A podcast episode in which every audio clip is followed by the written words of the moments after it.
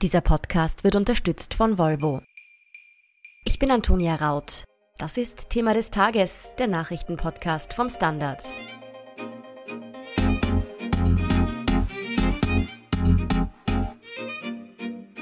Besonders unter Jugendlichen beliebte Videoplattform TikTok steht schon länger in der Kritik.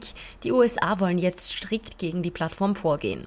Der Vorwurf lautet, TikTok würde direkt Daten an die chinesischen Behörden weitergeben. Warum deshalb jetzt ein Verkauf im Raum steht und was dran ist an diesen Vorwürfen gegen TikTok, das erklärt Tiana Schü vom Standard. Tiana, TikTok steht in Sachen Datenschutz ja schon länger am Pranger, könnte man sagen. Was hat es mit diesen Vorwürfen denn auf sich?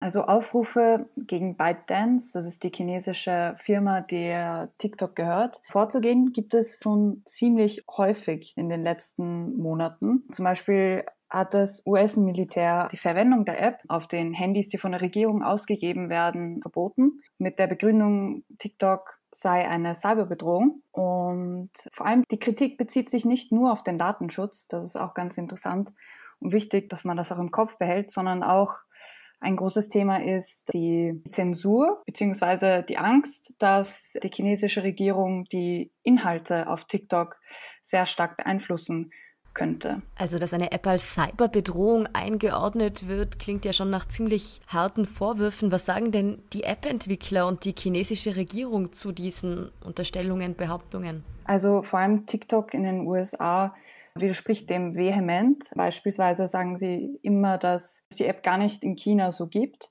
Und sie behaupten auch, dass alle Daten in den USA und vor allem nicht in China gespeichert werden würden. Und vor allem die chinesische Regierung sagt eben, dass die USA Schuldvermutungen und also chinesischen Unternehmen ohne irgendwelchen Grund drohen.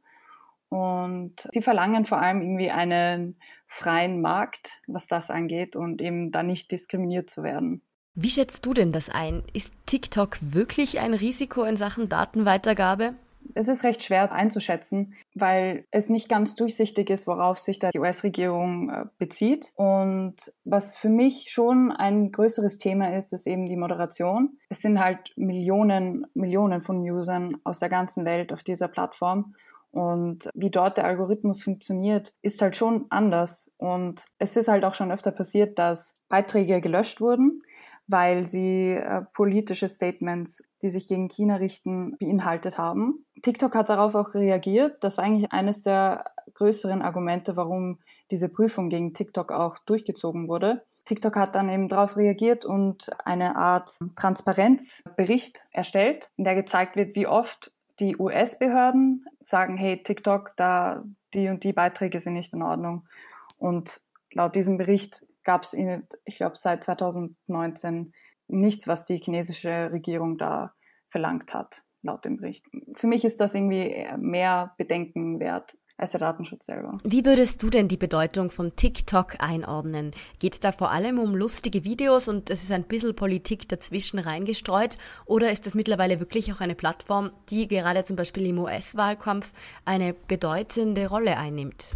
Einerseits beeinflusst TikTok die Popkultur, vor allem bei den Jungen, schon sehr stark. Auch gibt es viele Trends, die auf TikTok entstehen und sehr viele neue Influencer, die unglaublich viele junge Zuschauer haben. Einerseits ist das eben die popkulturelle Bedeutung. Andererseits sind auch viele politische Statements dort zu finden. Vor allem jetzt im Zuge der US-Wahlen gab es eben auch schon zum Beispiel die TikTok-Oma, die den jungen TikTok-Usern zeigt, wie können sie wählen gehen, was ist wichtig zu beachten und auch halt sehr viel Stimmung gegen den Präsidenten Trump macht. Und sie wurde sogar für das Wahlteam von Joe Biden eingestellt, um eben auf TikTok politische Messages für die junge Zielgruppe zu machen. Also es ist auch politisch gesehen auch ein, ein wichtiges Medium geworden.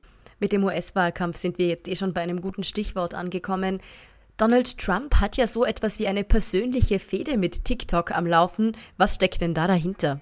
Da geht es vor allem um diesen einen Vorfall in Tulsa. Da gab es eben eine Kundgebung von Trump und viele TikTok-Nutzer bzw. Fans des koreanischen Pops meinen, sie seien verantwortlich dafür, dass es leere Ränge bei dieser Kundgebung gab. Und zwar wird da etwa berichtet, dass sie gesammelte Tickets reserviert haben, die sie dann nie genutzt haben und deshalb der Veranstaltungsort sehr leer war. Ob das stimmt, kann man jetzt nicht genau sagen. Aber ich glaube, das hat schon um, also für einiges an Aufmerksamkeit auch für Präsidenten Trump gesorgt. Und weiteres gibt es halt auch viele Comedians, die, die, TikTok nutzen, vor allem diese Lip-Sync-Videos, um sich über ihn lustig zu machen. Ein ganz prominentes Beispiel ist eben Sarah Cooper, die massive, also die wirklich viele Aufrufe damit sammelt und immer wieder für Spott und Hohn über Trump hergenommen wird. Das heißt, Donald Trump hat wirklich auch ein politisches Interesse daran, dass TikTok als Plattform eingedämmt, wenn nicht sogar verboten wird. Würde er sich da aber nicht den Zorn der ganzen jungen Wählerschaft zuziehen, wenn er ihnen da quasi ihre Lieblingsplattform nimmt? Ja, es ist ganz lustig, weil die Debatte eben vor allem auf Twitter und anderen sozialen Medien extrem aufgeflammt ist. Viele junge Nutzer haben zum Beispiel gesagt, ja, wir holen uns jetzt VPNs und chinesische VPNs und oder ich weiß nicht halt aus dem Ausland, um trotzdem TikTok nutzen zu können. Und es ist da schon ein bisschen eine Protestbewegung da. Vor allem dann sehr viele, auch wirklich junge Nutzer, ein Ablenkungsmanöver von Trump. Eben, es gibt das Coronavirus, wofür er sehr viel Kritik bekommt. Auch hat er vorgeschlagen, die US-Wahlen zu verschieben. Und viele wird dann da eben so ein Ablenkungsmanöver. Also wird ihm quasi unterstellt, dass er jetzt den Diskurs auf TikTok lenkt, um von anderen Themen abzulenken. Ja, genau. Die Medien reden jetzt auf einmal über etwas anderes. Das sagen viele Junge, die sich da auch irgendwie angegriffen fühlen, sagen, okay, jetzt greift er unser Leben an persönlich. Es sind sehr viele junge Leute, die, die dann das Gefühl haben, er sucht sich jetzt den nächsten Sündenbock. Es gäbe ja auch einen Ausweg aus diesem Dilemma rund um TikTok, nämlich den Verkauf an Microsoft. Was wäre denn da angedacht, beziehungsweise ist dieser Deal wirklich denkbar? Es ist ein ziemliches Hin und Her, ob jetzt Microsoft wirklich TikTok, also vor allem die US-amerikanische Sparte von TikTok kaufen wird. Zuerst hieß es, dass der Präsident das gar nicht möchte.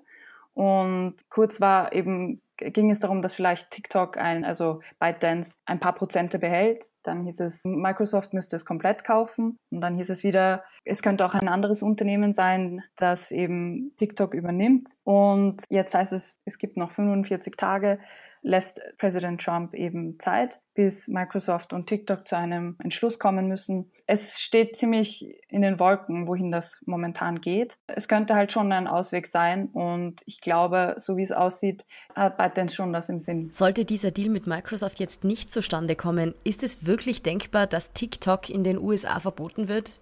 Ähm, das ist vor allem in den USA gerade ein sehr großes Thema.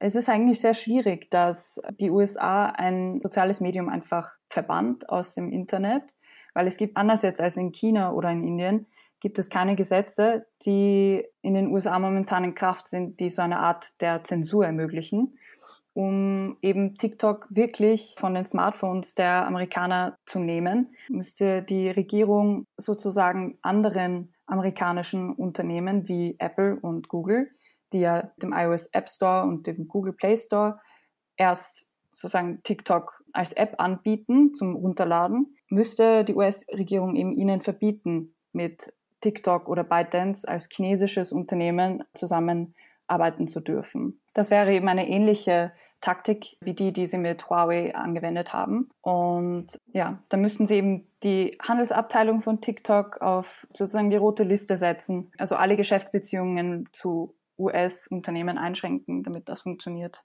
Noch einmal zurück zum Thema Datenschutz. Wie ordnen denn andere Expertinnen und Experten das ein und worauf berufen die sich denn, wenn sie sagen, man hat datenschutzrechtliche Bedenken bei TikTok?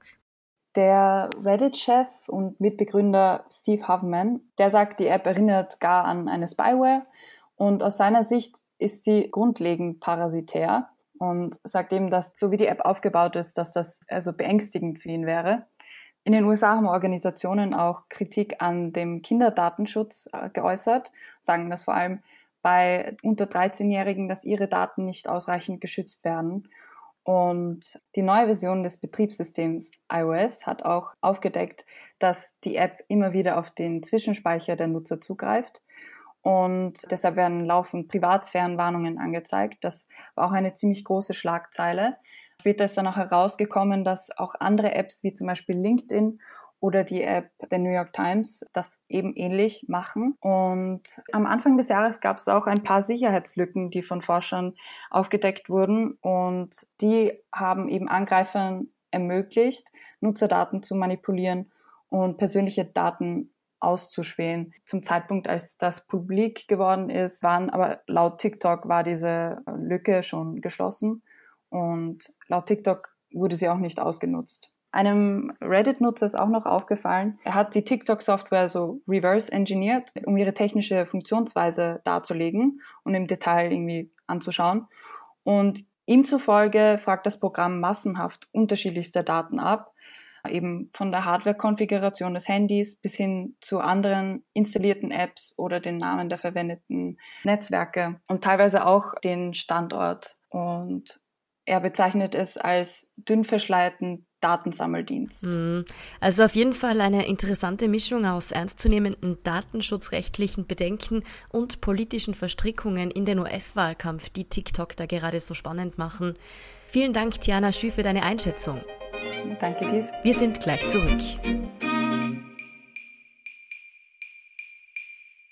Es gibt viele Gründe, sich für ein Recharge-Plug-in-Hybrid-Modell von Volvo zu entscheiden. Zum Beispiel Podcasts. Die können Sie besser hören, wenn Sie leise im Pure-Modus unterwegs sind. Oder Ihre Kinder. Denen ist es wegen der reduzierten Emissionen nicht mehr unangenehm, wenn Sie sie mit dem Auto zur Schule bringen. Oder Sie selbst, weil es einfach Spaß macht, mit müheloser Kraft über die Straße zu schweben. Und falls das nicht reicht, jetzt erhalten Sie auch noch ein Jahr Strom kostenlos.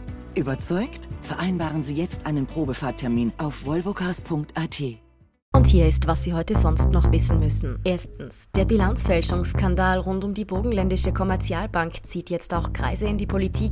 Das Regionalmanagement Burgenland, eine Tochtergesellschaft des Landes, soll nur Stunden vor der Schließung der Bank durch die Finanzmarktaufsicht noch Millionen behoben haben, heißt es in Medienberichten.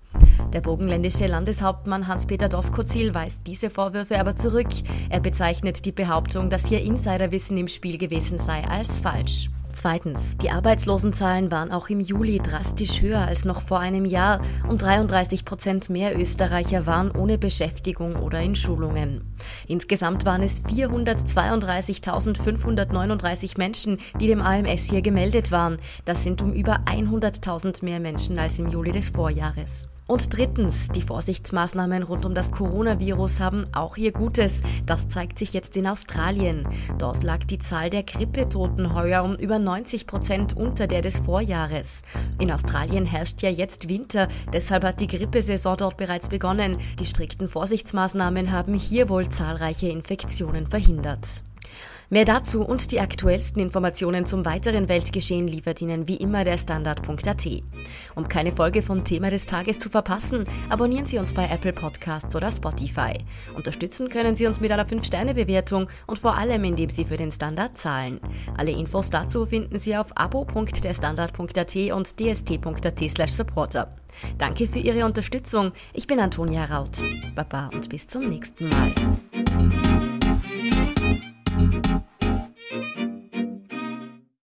Es gibt viele Gründe, sich für ein Recharge-Plug-in-Hybrid-Modell von Volvo zu entscheiden. Zum Beispiel Podcasts. Die können Sie besser hören, wenn Sie leise im Pure-Modus unterwegs sind. Oder Ihre Kinder. Denen ist es wegen der reduzierten Emissionen nicht mehr unangenehm, wenn Sie sie mit dem Auto zur Schule bringen. Oder Sie selbst, weil es einfach Spaß macht, mit müheloser Kraft über die Straße zu schweben. Und falls das nicht reicht, jetzt erhalten Sie auch noch ein Jahr Strom kostenlos.